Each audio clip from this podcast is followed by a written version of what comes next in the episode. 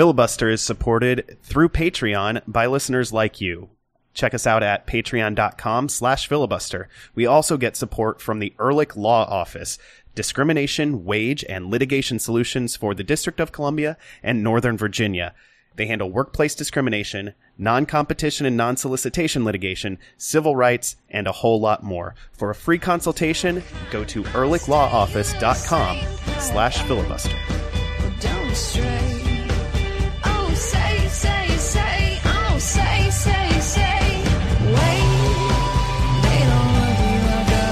That was fun before the game on Saturday. We had our Yeah, we had our, our big blog and podcast uh, staff and audience, reader, listener, uh, tailgate meetup. The team gave us a tent to use. It was great. It was necessary because it was warm and sunny. And I, I am still kind of sunburnt despite the tent, but I am very pasty, so that is not surprising. Uh, but yeah, it was great. Uh, some good food, multiple instances of pigs and blankets, which awesome. Yeah. Uh, good beers, uh, good people, good times had by all. We did a Facebook live video, so some people may have made a cameo in uh, Ryan Kiefer's very dramatic opening sweep of the tailgate. A, a very different impression than our normal thing, especially from that region of Lot 8, which usually involves standing next to a trash can. And and we've got multiple Facebook videos of just standing near some trash Yep. and uh, going for it anyway. Yeah, we don't try to lie in our He, videos. he brought some production values to it. Uh, I, I think my inclination is more towards the like gritty, gritty uh, uh, cinema verite, whereas uh, Ryan brought some um, some technical expertise that that normally I just wouldn't bother with. Cinema Verite is a fancy way of saying didn't have money for a cinematographer. No, it's more like true true to life. Um, so without the My- flourishes that that Ryan brought for us. My my aud- my editing philosophy for this podcast is audio verite. Except you cut out the background noise. It sounds great when you do.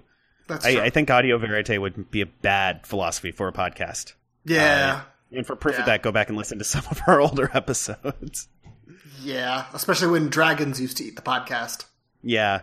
Uh, Rick is now off. Rick the Blasian is now off in, in Belgium slaying their dragons. Yeah, we missed him at the tailgate because he he uh, has been he's been at every single one, right? We've never Yeah, missed he- Rick before at a tailgate. Yeah, so he'd been at, at least most of them before that, but Right. he he's off in Belgium now. I missed his short ribs. Oh yeah, those were good.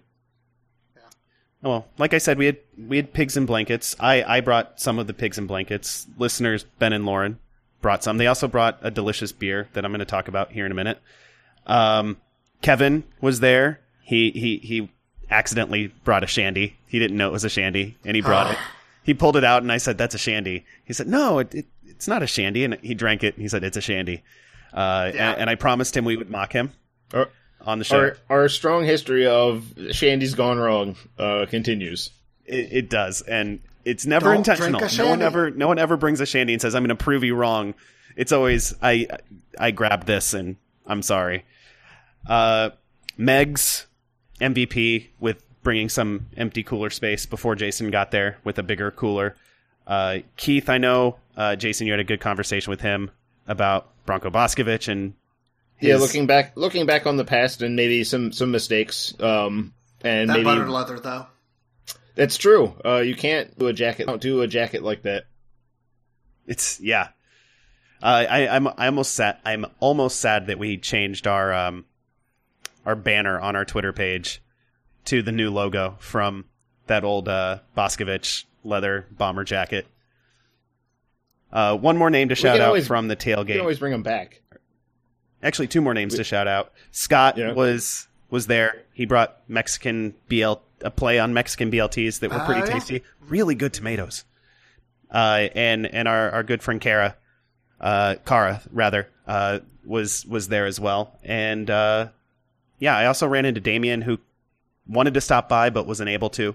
Um, Kara and Damien, I think, both get shout outs as as Patreon donors as well. So hooray for Thank that. Thank you guys. Thank, Thank you, you, guys. Thank you for helping us in our goal to po- podcast from the moon, which is again our stated goal. Or it's not on the Yes. site though. We should probably put that on there. But um, we've mul- multiple times now said that we want to do this show from the moon. That's where our heads I mean, are at. I think Jason, Adam- Adam- Adam has been make- on- put it on the site. Put Adam has been on none, put of- on the none of Patreon. our I, sites. oh, I have I have homework to do more writing. Thanks. Yeah. Uh-huh. Uh, thanks. This is what I'll happens. just- I'll Don't add volunteer. that to the like eight billion count. I didn't volunteer, and you're not in a position to boss me, so it's probably not going to happen now. Because now I've made up my mind. and that's how To get to things the- work. To get to the moon, we'd have to launch from Virginia, though. That not with that attitude. what if we get enough money where we can build our own launch platform? I Then think we we don't would have, have to, to do go it in settle for international waters. some other It- some other existing platform. It'd have to be a lot of money if we wanted to launch from the District of Columbia. It's going to We'll take a lot of money, out no matter where we launch from. Yeah, launch platforms are already far enough in our future that you know that's an issue for future us to settle uh, as to where we build it. Um, that'll be the least of our problems, I think. I mean, if we're trying to go to the moon, it'll be a pretty big problem. No, eventually, just like right now, it's the least of our problems. For example, none of us know how to build a flying structure, much less one that can get out of the Earth's uh, uh, field of gravity. For example, or a launch platform. yeah, We don't know how to build that either. I Let mean- alone where to build it. yeah, it, we wouldn't be able to build. For example, wood. for example, I think we could build something out of wood, but not a, a flying ship of any kind. Nor a platform. None of us are engineers, or even like dabble in engineering. Nope. I mean, I played with So- so- Legos. Send us a lot of Probably money don't because that's the only way we can Legos. solve this problem is is money. All right, let's. Um, as much as I want to keep on this thread, let's talk about starting the show now. Uh, DC United played two games last week, didn't score any goals, lost two nothing in Orlando, and You're not going to say, "Hey, hey, welcome there, in." oh wow. See, this is I, I take a week off and I'm completely off my game. Hey, hey, welcome in. This is. Filibuster, the Black and Red United podcast. I'm Adam Taylor, back after uh, a week off, and God knows what happened while I was gone. They are Jason Anderson and Ben Bromley. We're all from blackandredunited.com, where we write about DC United and the U.S. national team. So we're talking about both of those things tonight. Uh, we've got those two DC United games in which no DC United goals were scored to talk about a 2 0 loss in Orlando, followed by a scoreless draw at home against the LA Galaxy. We'll talk about those and we'll also talk about the U.S. national team's upcoming World Cup qualifiers. Uh, they'll, they'll go down Thursday night, 8 o'clock against Trinidad and Tobago, and then Sunday night, 8.30 p.m., a rare night game at the Azteca uh, there. Before we do anything, though, Ben, since you brought this up, you go first. What are you drinking? So I brought a delicious IPA to our aforementioned tailgate. It was uh, Devil's Backbone 16 point IPA. Their regular IPA is their 8 point IPA, and their 16 point is obviously their uh, Imperial IPA, their double IPA. Uh, and I was fortunate enough to bring one back with me, and it remains quite delicious. Excellent. I I mentioned that uh, a couple of listeners, Ben and Lauren, brought uh, a delicious beer to the tailgate. Somehow, one of them ended up in my cooler at the end of the day, and I got home and found it in there, and I said, "I am drinking that on the podcast on on Monday night." And so that's what I'm doing. It's uh, Dogfish Head's Sea Quench Ale Session Sour. It's really more of a gose style. Uh, it's got a nice little salt kick and a, a, a very nice lime kick to it as well. It's tasty and refreshing. And today was the first, I think, really kind of humid day we had. It wasn't super hot in the district, Not but it here. was it was muggy for what it was. And so this this is a nice beer for for this weather. Jason, what are you drinking? Uh, I have a similar story about uh, a beer being left in my cooler, except it was only temporarily left in there and then uh, was taken uh, from me. Um, Steven Streff brought me a Virginia beer, and made a big show of it because as a Virginian, he needs to, to comfort himself over the small things that his state has occasionally done correct. Um, and I put it in the cooler, uh, but I did not really obscure it, and I didn't announce to anyone to not take it. And at the end of the day, it was gone. So s- someone else drank that beer. So I don't have that one. Um, it's a Hardywood Pils, and it's a very good beer. Right, Hardywood Hardywood does good work. Uh, like I, I said, this is one of Virginia's small victories. Um, uh, so Virginia has many victories, fam. like four or five. Many. Um, In any case, uh, I am drinking uh, as a result of of the uh, beer theft. Um, I am drinking uh, something I think I've had on the show once or twice. I'm drinking uh, um, Union Brewing's uh, Balt Alt beer. Uh, Balt, big surprise, is made in Baltimore. Um, it's not Bort. Uh, it's also named. It's not also named Bort. Um, no, it's it's it's a pretty solid alt beer, maybe on the malty side of that genre. Um, but I've been on kind of an alt beer kick. The I don't know if every Gordon Biersch has them right now, but the Annapolis one had um, uh, their version of an alt beer going, and that's a pretty really that's a a pretty strong example of that uh, style of beer, and I, I like it. I think it's the kind of beer that really should be more popular because it's you can kind of drink an alt beer anytime. Um, alt just means old in German. Um, it's not an alternative to beer. Uh, that's not what, what's happening here. I don't know what It's that not would be. O'Doul's. Well, no, but that's not that. That's like a different thing. Or a Like malt this is saying it is a beer. It's just the alternative to standard beer. This is not that. It's just an old school uh, brewing method um, and and uh, ingredient requirement. So it's old school Limerita. It is. It is. There's no Stop limerita. Um, I would not do that to myself. Uh, unless desperate. I'm not going to lie. There, there are a long history of me drinking things that I shouldn't have drank uh, out of sheer desperation and or um, curiosity, but mostly just like, well, I want to keep drinking. This What is all that's left. Is there a Patreon donor level at which point you would drink a limerita on the show? I'm sure there's a figure we could we could uh, toss around. Um, it's probably not even that high. But the issue is that the issue is that that I would have to, that would be have to be for me only. I'm not sharing if I'm doing if I'm drinking the lime limerita, I'm not sharing the money. so someone could come up and give me in person, and I'll I'll do it. Um, because not we don't have a good. Yeah, we don't have a good way to divvy it up is the problem. Unless unless you guys also want to drink a limerita, but Ben wouldn't even mind so much. Maybe that can be a, a longer term goal. Get us to the Right, point we- where we could we we can can force Jason to to do that. Or or at least give us the the way that we would sort this problem out because I don't see a solution. All right, It's a, let's it's let's talk problem. soccer. No more math. No more math. I was told there would be no math. DC United ended this quick spurt of games, three three games in eight days, uh, with with I guess they had a goal in the first one, but it wasn't from the run of play. Uh, couple of goalless efforts since our last show, dropping a two nothing result in Orlando before a what turned out to be both disappointing and encouraging scoreless draw Saturday against the visiting LA Galaxy. Ben, the first question I think has to be where are the goals? Why are there no goals? I was told there would be goals. I wasn't told there would be goals. I I was my uh, evidence these past uh, couple of weeks has been there are no goals. So it, this just fits in with that with that uh, manifestation. Well, Um, where are the goals? Where did they go? They're, did they go where the Cowboys have gone? They no, Sorry, they went to bad. 2016. That was bad. I, I was going to ignore it, but then you kept doubled down on it. Um, yeah, they, they're still in 2016, and uh, because of injuries and bad play, DC United is also still in 2016, but in like mid-season 2016. So it's not a good position right now. Uh, Patrick Nyarko is, I think, the closest out of, uh, well, Acosta too, but uh, they're the closest out of DC United's attacking performers uh, to reaching their 2016 performance. Uh, obviously, Patrick Mullins is injured now for a long time, and even before his injury, he was not scoring goals like he was at the end of last year. Uh, Lloyd Sam has not reached his heights of last year. Uh, Jose Ortiz has been okay, but not good enough. And yeah, everybody's just kind of muddling through. The uh, midfield isn't doing enough either, like the, the central and defensive midfield. So it's still just a sys- systemic issue that uh, isn't resulting in goals.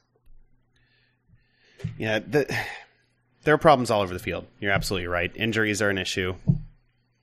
Um, players not performing up to their standard that we that they set last year obviously is an issue. Um, I, I said this LA game was both encouraging and disappointing because they actually did generate some some good scoring chances, or at least some some half decent ones.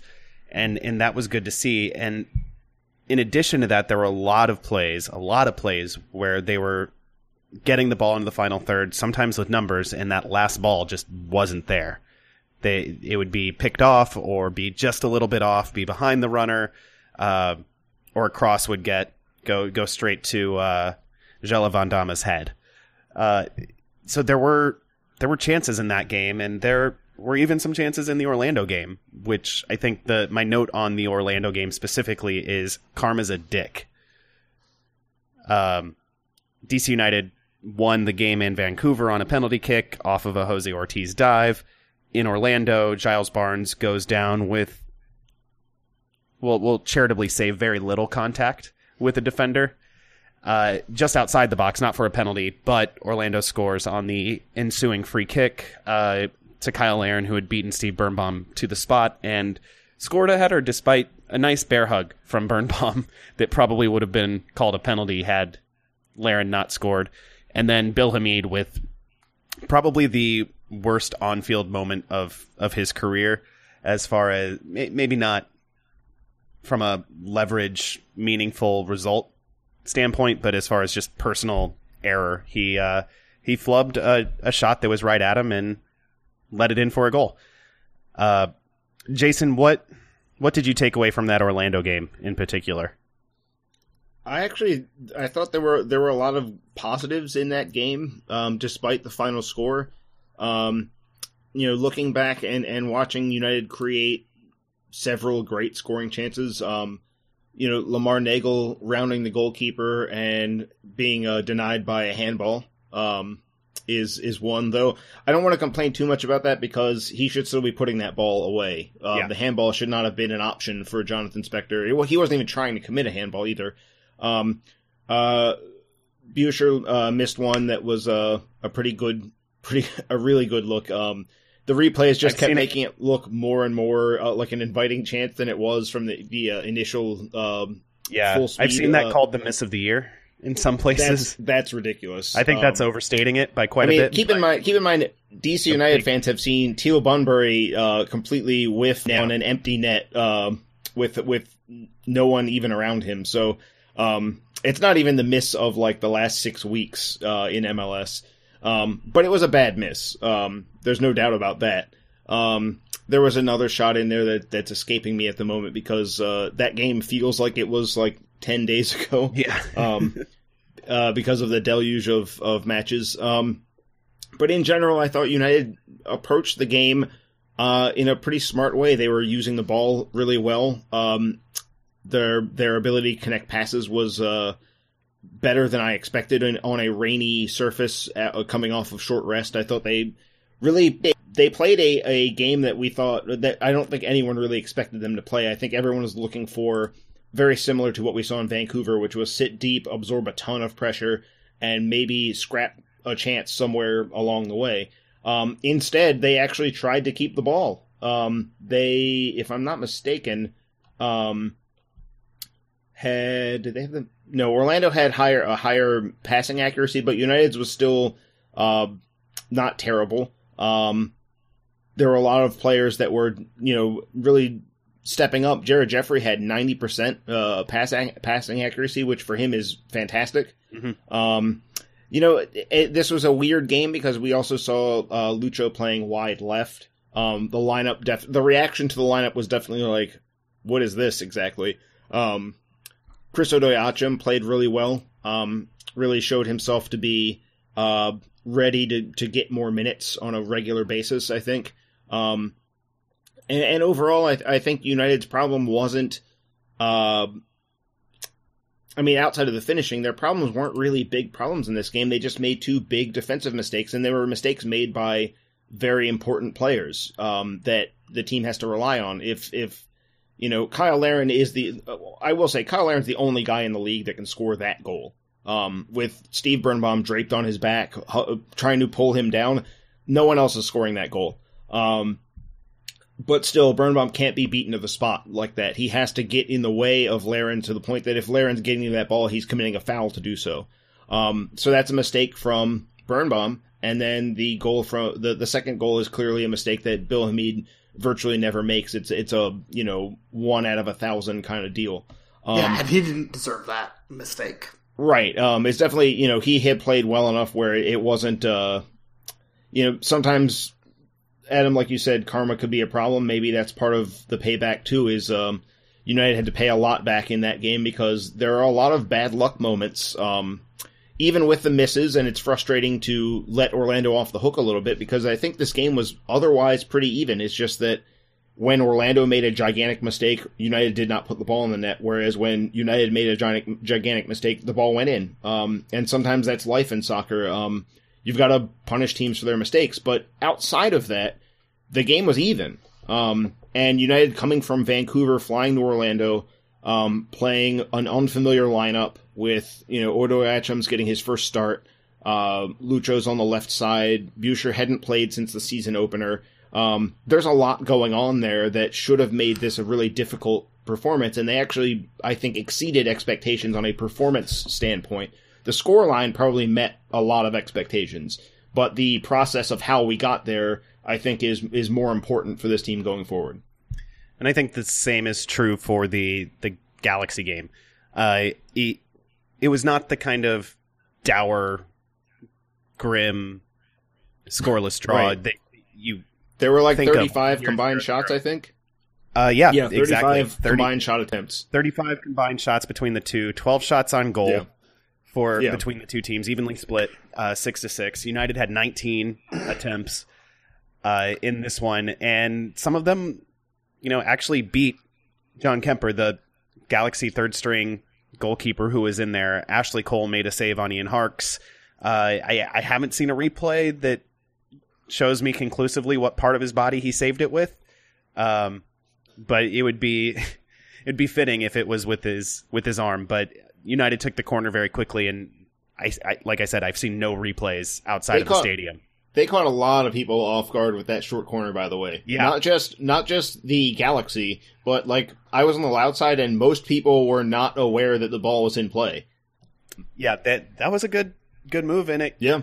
ended up with another decent opportunity that Kofi Opare put put Yeah, wide to end the game, the last touch of the game. Um, yeah, uh, I guess that's just the story of thing. Like they also had the goal called back uh, for offside on Ortiz. Which Um, was which was correct. Yeah, There it was correct. A lot of people did not realize that he what the offside call was, but it was on Ortiz in the build up. It wasn't the last touch. Yeah. It was Ortiz coming back onside to make a touch.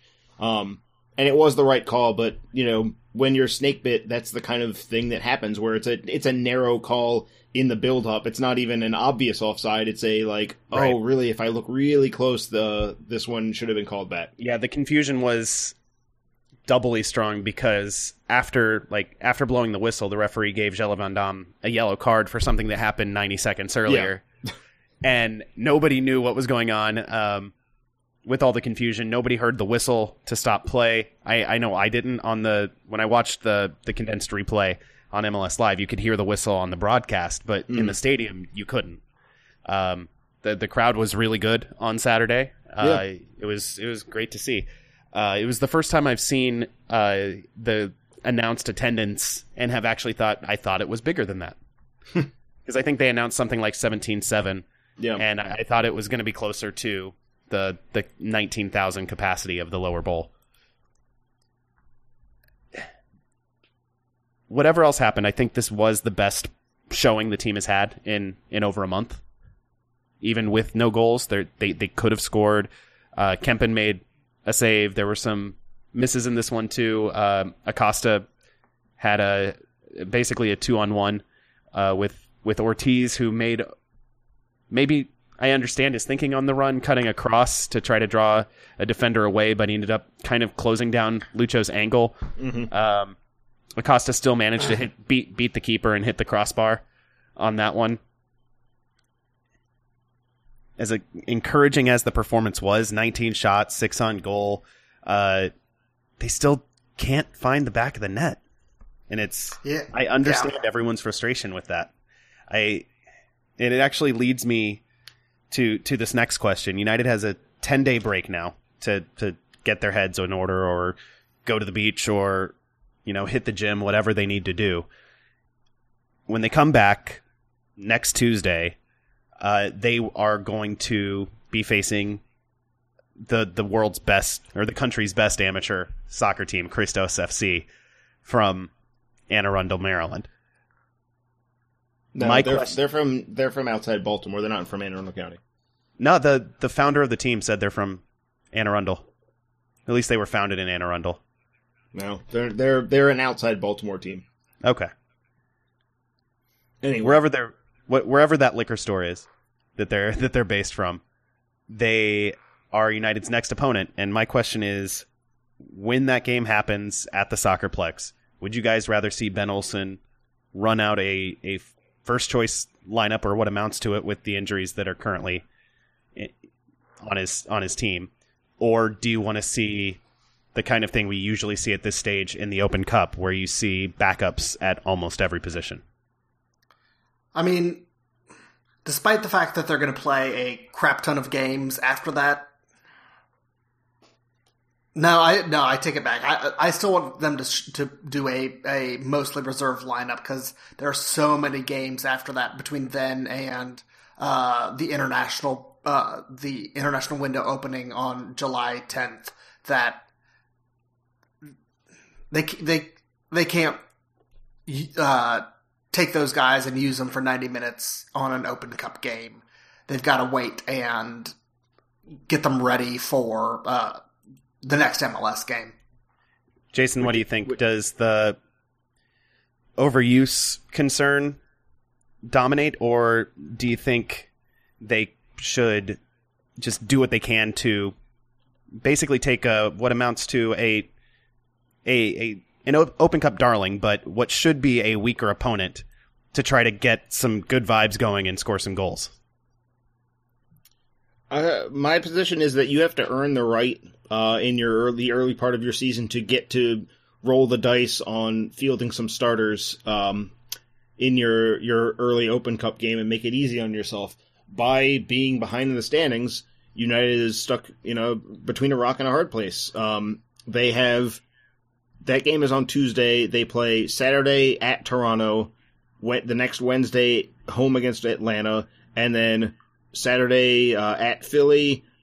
A week after that, they're at Montreal. Three days after that, they're at Dallas. Um, so at a certain point, you're just going, you're just ending up uh, running players into the ground. And with the, the way this team has had injury problems already this year, uh, I don't think they can afford to roll the dice, especially when you think about the fact that they might be bringing some of those players back. Someone like Sean Franklin might be back in the lineup. Um, Nick example. DeLeon. Um, right. Um, I, I don't know if De Leon will be back for the Open Cup game. That might be Not the Open Cup, but but Yeah. in that Um, in that time frame. Right, but you know, if you're rolling the dice on those guys having to come through and play, like Franklin's a defender, he's probably going to be held out until he can play 90 minutes, um, until they're reasonably sure he can do that. Um, with a short rest in those games, it's it's difficult to do. So I think um, the game, I mean, those first four games after the the Christos game, those are all Eastern Conference games. Um, those are games United can't afford to let slip by. They have they have put themselves in a box where they kind of have to run that set of games without maybe they can take one loss in those four and and like I said, uh, at Toronto FC is the first of those games. That's about as difficult as it gets. Um, so they're in a position where they kind of have to uh, send out reserves against Christos and rely on them to see it through because if we're being honest, that they should be able to get that job done. Um, I think any MLS team would gladly take a home game against a local amateur club over the available other options. Um, United isn't having to play uh, the kickers, who would be definitely hungry to prove that they belong at a higher level. Um, they aren't having to play another MLS team, which I, I wrote on an article in the site was a distinct possibility just because of the number of East Coast um, MLS teams and the fact that in that round there are three all MLS matchups. Um, so the circumstances are have been generous to United in that regard, and they've got to take advantage of it. Um, those second choice players um, have to go get the job done. Uh, Al Haji Al Haji Al Haji Kamara, for example, who didn't play for Richmond um, in the Open Cup, so he's cup eligible. Um, he should be looking at that as a great opportunity for himself. Um, uh, Chris Durkin. Chris Durkin will probably play that game. I, would uh, strongly imagine he's going to start that one as the number six, which would be nice to see. Um, I, I think uh, is going to look at that as a great opportunity for himself. Um, and you know those players need to look at that as their moment to really um, step forward and uh, push themselves forward because it's not like I mean yes United's last two games have been better um, but there are still the doors should still be open at most positions for guys to move because the bottom line is that the team isn't winning games. And when you're not winning games the guys that are second choice can suddenly become first choice if they just play they just prove it so, at some point That actually brings me to my next point is there are some well several spots on the field that even if we said conclusively that Ben Olsen should field a first choice lineup against Christos FC or he he shouldn't, which it sounds like is where you two come down and to be clear, I don't think we need the starters to beat Christos FC. If we do, then there's a lot more wrong than than Right. we're talking about. But the idea in my head was just to get them that little bit of confidence that scoring goals, even against an amateur team, Yeah. could potentially bring. I, in the end, I think I, I come down on the same side as you guys that, you know, the season is more than this Open Cup game, and confidence is not worth a lot if you're suffering from an overuse injury on the bench or not Right. even on the bench outside of the roster. So I think you got to you have to do some squad rotation. I think Marcelo could start in this game. Uh, I I think it's an open question who starts at center back against Christos and who starts against Toronto. If Birnbaum is back, I think he's going to be in the Toronto lineup.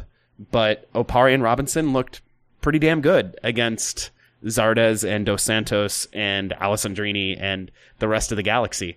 And I think either of them have an argument to start next to him. So we could very well see Boswell play against Christos Yep. FC. It it wouldn't especially because Opare also played well in Orlando. Um, so those two guys took they got an opportunity and they've taken advantage of it. They've they've put out a uh, a good the best version or not maybe not the absolute best version of themselves, but a really strong presentation of what they can do um, on a team that at center back has question marks. So um, it wouldn't shock me at all if we're looking at like a Boswell Robinson pairing against uh, Christos and then Opare and Birnbaum against TFC, but it all depends, you know, how severe is Boswell's injury. Um, it's very rare. We don't have a good track record on Boswell's injury recovery time because he Yeah. virtually never gets injured.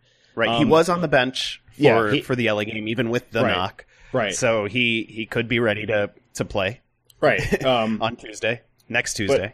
At the same time, I mean, fans would have every right to be a little frustrated if Opare was dropped out of um, that first choice uh, spot because it's not like Boswell was playing that well beforehand. yeah. uh, before the right. injury. So um, Boswell did it- help right the ship after the Yeah, opening spell of games when United were just a sieve, but it the way Opare and Robinson moved the ball was so nice against LA. Um, Yep. That's a big part of why United won the possession battle for the first time in well that I can remember this year. United actually right. out outpossessed and had a better passing percentage than the other team. That I, I'm positive those two things haven't happened in the same game before uh, this weekend, at least not in 2017. Mhm. Robinson and Opare were a big part of that, and I think at least one of them needs to be starting against Toronto um, in two weeks. Another position that's an open question right now, partly because Mullins is hurt and he hasn't been performing that great this season anyway, is is forward. Ortiz has shown that he's a hardworking player, but flawed. Le Toux has a, a first touch that makes me cringe every single time, but he he's scored some goals, especially when we are um, when United are are playing deep and looking to hit on the counter. Lamar Neagle has has shown some life. Alhaji Kamara scored a hat trick for Richmond in the last couple weeks. Who I, I expect Kamara will start against Christos. Who do you want to see start against Toronto? who do you want? Yeah, Yeah, Right, who do you- not Especially- want to see. Zlatan. I mean, part of the problem too is that if I if I answer Neagle, it means that I don't have Neagle as an option uh, on the wings, um, Right. Which is less of a concern with with um, Patrick Nyarko playing uh, most of this last game. Um, wait, did he play all or most? I think he came out late in the second half. Um, but uh, it's still a concern, especially since you've got two games uh, to deal with and, and a trip to Canada to boot. Um, I feel like Neagle right now is playing the best of the, the available forwards, but at the same time, um, is is uh you know K- Kamara should probably start that Open Cup game. Um, Ortiz did some stuff that was all right against LA, um, but I think he's still leaving the door open because uh, ultimately I think Olsen's going to land on who whichever forward scores a goal first is probably going to be the guy that um, Yeah. holds the job down for at least the next few weeks. Um, but yeah, That's a- it- it's a hard that's it's a hard one to more answer. I I Probably guess my valuable. I guess my answer in the end is going to be uh, Neagle against TFC because I think he's the most likely to end up creating goals out of the group. I think that I makes got- sense. I think against Toronto we might be in a a deeper block. Uh, and so Le Toux makes some sense considering the success he had against Atlanta in that. But Toronto's not the same team as Atlanta, so at the same time, I yeah, this is not a choice I think Ben Olsen is looking forward to making at, right at this second. I, I was going to lean with uh, Le Toux just because with uh, Nyarko coming back and uh, Sam and Neagle available on the other side, just getting something else different that's available uh, against TFC might be useful. I know he's not Right. doesn't have uh, the same kind of experience that Neagle does, but I I think he might work better with what DC United has available right now as a forward. If you're not going to start Kamara, which Ben Olsen won't. Especially if he goes 90 on Tuesday. Yeah, But at this point, you know, I wouldn't mind seeing Kamara in the uh, the game day roster. Uh, he's the only United forward scoring goals right now. Um, yep. Also, hashtag start Durkin. Uh, that's all I've got for for this segment. We'll be right back to talk about the U.S. men's national team and World Cup qualifiers. Stick around. It's Filibuster, the Black and Red United podcast. Hey Ben, um, you wouldn't say this is a hostile work environment, would you? You can tell Uh, me. Depends. I mean, well, I should ask you. I mean, is are goats hostile? Uh, I think goats are, are hostile. I think that they are secretly trying to take over the world. But but if this were a hostile work environment, or if I were trying to steal your wages, or or do something else Oh, nefarious in a, I'm really not. Uh, but in a workplace environment, you know who to call, right? Because you live in the District of Columbia or Northern Virginia. I, I do. It's the Ehrlich Law Office. It is the Ehrlich Law Office. Uh, they they offer discrimination, wage, and litigation solutions in Northern Virginia and the District of Columbia, which means I can totally create a hostile work environment for Jason. Except, no, he, they they wouldn't want me to say that. That would be bad. I do not want to create a hostile work environment for anyone. But Jason couldn't call them nonetheless because he lives in Maryland. Sorry, Jason. I'll fight my way through this. All right. Uh, they handle workplace discrimination, wage theft, uh, non compete clauses, and uh, non solicitation litigation. They handle civil rights and government takings and disability and education law. They handle a lot of things. And if you are interested in a free consultation, head to ehrlichlawoffice.com slash filibuster.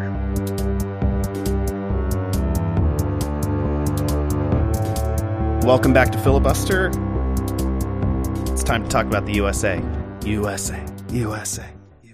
The the rejuvenated World Cup qualifying effort is back this week as Bruce Arena's side hosts Trinidad and Tobago Thursday night in Denver, well, in the Denver suburbs, before traveling to Mexico City, actual Mexico City, Sunday night for a date at the Azteca with Mexico. Who else? And we're going to talk about that right they could now. play somebody else. They could. I, I guess that's true. Although I don't know how often that happens. Uh, down there. Versus Club America. I mean that there was a time that that was basically USA versus Mexico. Yeah. But I mean, the USA could play Trinidad and Tobago at Azteca. I guess. I mean, El Salvador treats RFK as an auxiliary home field.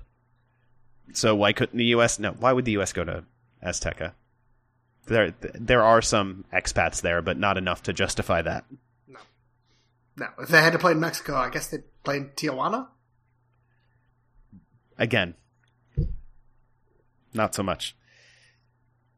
Anyway, uh, unlike the last pair of World Cup qualifiers, which felt like the uh, the the chances for qualification held on, were, were were held on a razor's edge, despite being just the third and fourth games. This time things are feeling a little better. The USA is fourth in the group.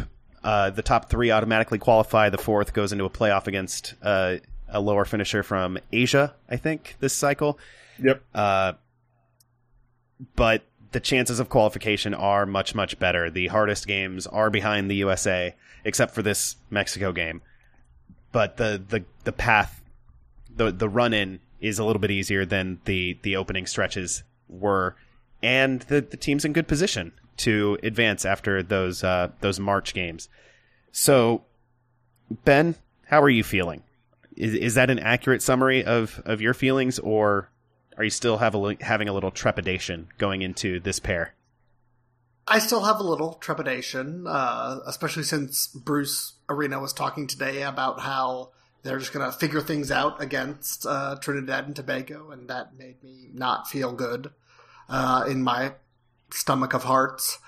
So it's. I mean, I still expect the team to win against the uh, against Trinidad and Tobago, which is not something I would have necessarily said uh, in the Jurgen Klinsmann era. But I just need to see it on the field. I need to see them come back and start really producing and getting these points that they need to get back into proper parts of uh, the World Cup qualifying hierarchy. And they they they started that uh, a couple of months ago, and they just need to be able to continue to do that and continue to rack up points.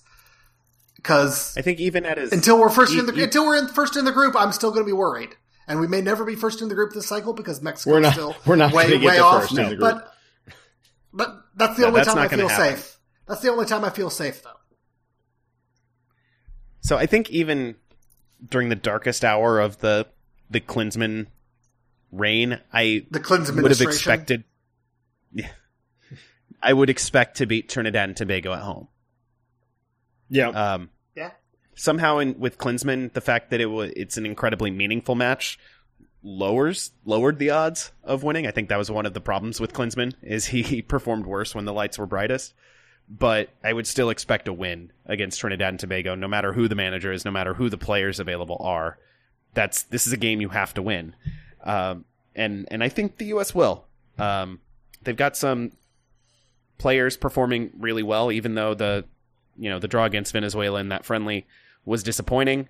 Um, we're not going to get too far into that game, but Christian Pulisic scored a goal, played pretty well in that number ten spot. Jason, he he was pulled up from the U20s. They didn't have him. They went out also to Venezuela.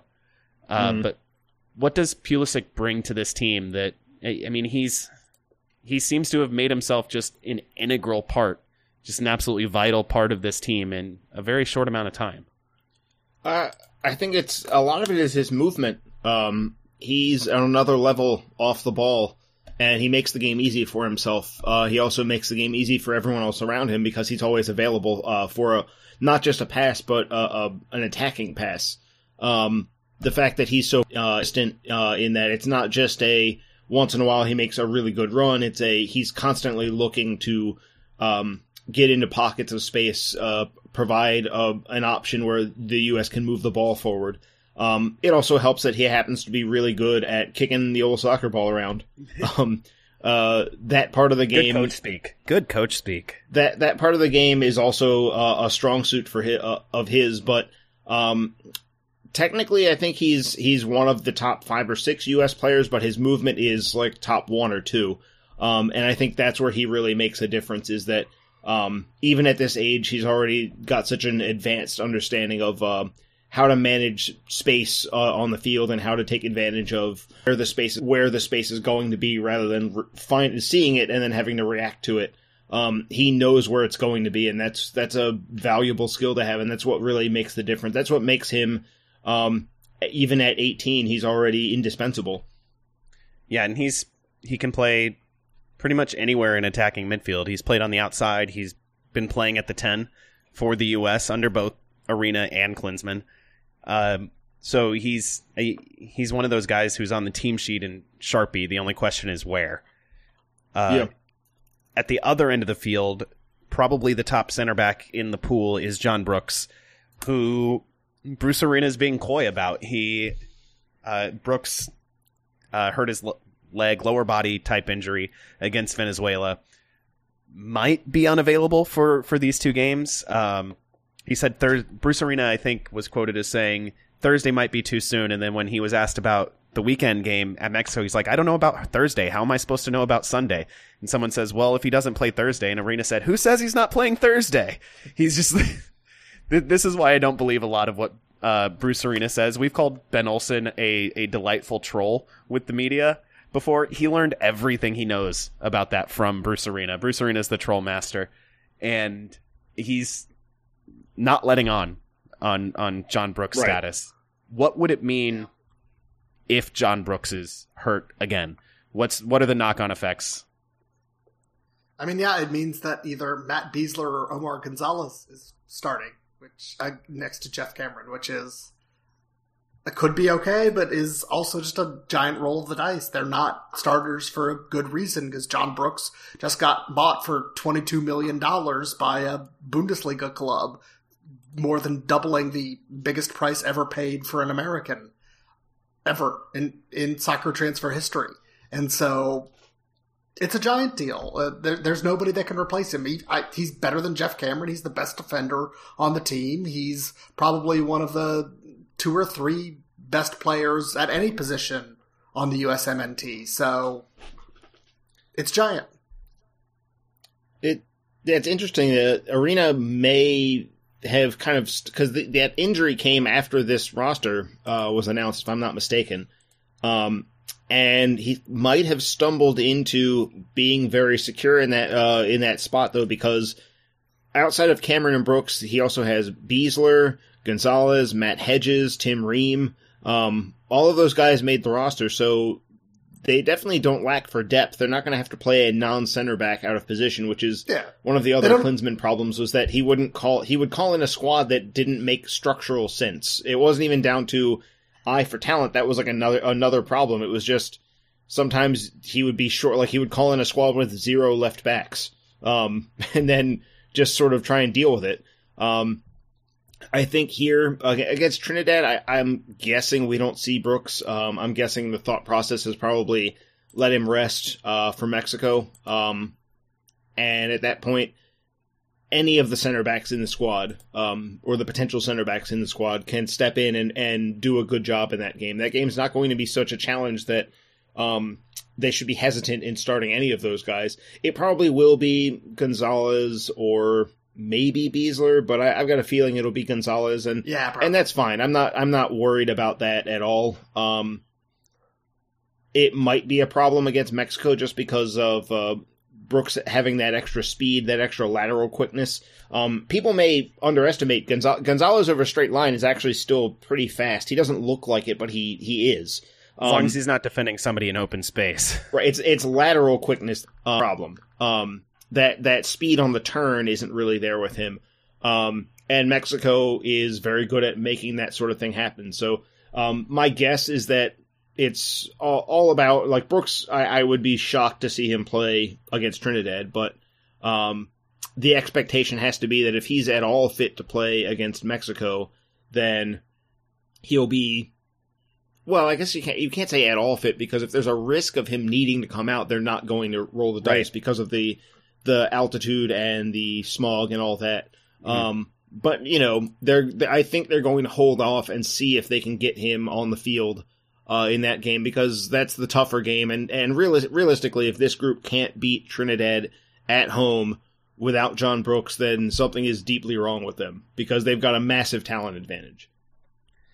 Which brings me to the the next question. Other than John Brooks, outside of that, do you think Bruce Arena should should go for broke? Make sure you get all three points against Trinidad and Tobago, with the knowledge that a U.S. result at the Azteca in World Cup qualifying is exceedingly rare. And that was one of the things that Klinsmann accomplished was was getting a draw in World Cup qualifying at the Azteca. Um, getting anything out of that game is not something that we can ever bank on. So knowing that, you know, it's it's you know going into the Well- Dragon's Lair in Mexico, Mhm. do you make sure that you put all three points with a with a strong lineup against Trinidad and Tobago, or do you rest some guys other than John Brooks, trying to get make the best lineup you can in Mexico City? No, I think you, uh, for me at least, I'm fairly uh, concerned uh, about getting getting the points where you can. So I think if you're Bruce Arena, you make sure you get all three points against Trinidad and Tobago. Then you run those same guys out against Mexico, and you don't care about uh, how tired they're going to be for their club teams because that's their club team's problem and not your problem. You don't want them to get hurt. Arena Either. not hurt, but if they're if they're if they're uh, just dead tired at the end of it, that's not your problem. That your problem is getting as many points as possible. So you have to get three points against Trinidad and Tobago. So I feel like you have to start a and, and- and it's not like a, a a situation where you can throw on the real starters at halftime and then make it back. You never know what's going to happen, so you have to start your full choice team at the beginning to make sure you get the three points, and then afterwards you can start pulling people out if you're way ahead. But you've got to start the full starters, and then you start whoever you can against Mexico too. And if they can't play for their club team the next weekend, well, that's not your problem. Uh, I think it's going to be sort of uh, maybe three or four spots getting rotated, not a, not down the spine of the team for the most part. Um, I think we might see you know different fullbacks playing against Trinidad, um, where the situation would be the first choice guys are going to start in Mexico, and and the second choice guys will play in Colorado. Um, I think Kellyn Acosta probably starts against Trinidad and probably doesn't start in Mexico, even though the way he's playing, I don't know that you can justify not starting him all the time. He's that good already. yeah, Um, he's been great. but I, but I'm sure that the experience issue comes into play, and um, you do need to freshen up somewhere in central midfield. Um, we know Bradley's games; that's a both games. That's a safe assumption. Um, so yeah, I think I think Acosta will start uh, the fir- that first game uh, on Thursday. Um, but outside of that, I think it's going to be a lot of the same guys, uh, given both you know. Um, I'm, I'm looking at the lineup, looking or looking at the roster, looking for other rotation candidates. I'm not seeing too many. I guess maybe Bobby Wood starts against Trinidad and and Jozy Altidore starts in Mexico, something like that. Do you think Dempsey's got enough juice to to go in both games? Uh, probably like 60 in both games. Um, Yeah, if he has to go But 90 against Trinidad, God forbid, it could be that could be trouble. and it could be that Arena decides that the player that needs to be fresh for Mexico is Dempsey rather than Altidore, and he ends up going with Altidore for sixty, uh, partnering then Wood, and then um, swaps out Wood for Dempsey to start the Mexico game. But th- probably one of the forwards will be rotated. Um, and you know Acosta coming in against uh, Trinidad and the fullbacks, but that's probably going to be it. It's not going to be one team plays one game and then the other guys come in for the, the next one. Um, which which is it would be a lot easier for Arena. He would have a lot less difficult of a problem, but uh, the U.S. is playing Mexico two days before the rest of that window is supposed to go off. Um, June thirteenth is when everyone else is getting to play, um, and the issue is that Mexico, um, they are playing in the Confederations Cup, and that is why uh, I'm looking this up right now. Um, the the game was moved up so that they could take part in the Confederations Cup, which starts uh, June seventeenth in Russia. Um, yeah, and I alluded to the fact that this is a rare night game for the Right. U.S. at the Azteca, and that was the that was the price the U.S. exacted from Mexico for agreeing to move the game so that Mexico could. right because could play in the Mexico's first game Cup in is- Russia is the eighteenth. Um, so they're And barely so- they're going to get there after everybody else. Um, but yeah it, Yeah. it changes it from you could play with five days, you could play both teams. Um, you, or you could be the same team in both games. You would not have to rotate at that point. Um, three days, yeah, you're gonna have to rotate. And playing in Colorado was smart. It's it's a way to acclimate for Mexico City without having to go there early. But it's still not quite the same thing. Colorado's air is a lot cleaner, and they are still A what, couple like- thousand feet. I, I want, yeah, I wanted to say like 3,500 feet lower. Um, and let's be honest, a home game against Trinidad doesn't prepare you for the mental side of going in against 100,000 people in Estadio Azteca and dealing with that. Um, so it's it's the best prep that the U.S. can manage. They don't have a stadium uh, atop Mount McKinley uh, that I know of, so they can't play qualifiers there yet. Even that the One air day. would be pretty good up there, I think. Yeah, you'd have to pump in some smog somehow. I don't know how you'd manage that. I don't think What you should do that. I don't. I, as much as I love soccer and I want to see this team properly prepare, uh, number one, it's nowhere near as hot in Alaska on Denali as it is in in Mexico, and, and number two, I we shouldn't be polluting it just for soccer. What if we put a stadium on top of uh, Mount Washington here on the East Coast, so you can get those uh, 200 mile an hour wind Yes. gusts to uh, r- r- to uh, destroy free kicks, goal One of the windiest any places on earth. A great place to play soccer. Yeah, You know, there's there's a Patreon idea. Pay for us to play soccer there. That'll be our uh, that'll be a, pl- a preparation mission for the moon. Yeah, It'll be yeah. And, and MLS's can next expansion team, Mount Washington Soccer Club. And then to be clear, there's no moon wind on the moon other than the solo solar wind, but still worth it. Yeah. And it gets our solar base, cl- our our moon base closer to the moon. We can just launch from the top of Mount Washington. Is that where we're gonna launch? Maybe. Okay, works for me. I'll sign off on that. Whatever I, Yeah. Yeah, I don't know that I get that authority, but I think I just gave it to myself. I also have the authority to end the show, and I think I'm going to exercise that. Now, thank you all for listening. Find us at blackandredunited.com, uh, patreon.com slash filibuster. We're on Twitter at filibusterdcu for the podcast, at black and red U for the website. Send your emails to filibusterpodcast at gmail.com. We're on iTunes, we're on Stitcher, we're on SoundCloud, we're on Google Play, we're on the podcatcher of your preference. Mostly, though, tell a friend about the show. We really appreciate it when you do that. For Jason and Ben, I'm Adam, and we're going to talk to you real soon. Say goodbye, Jason. Adios, Jason. Oh,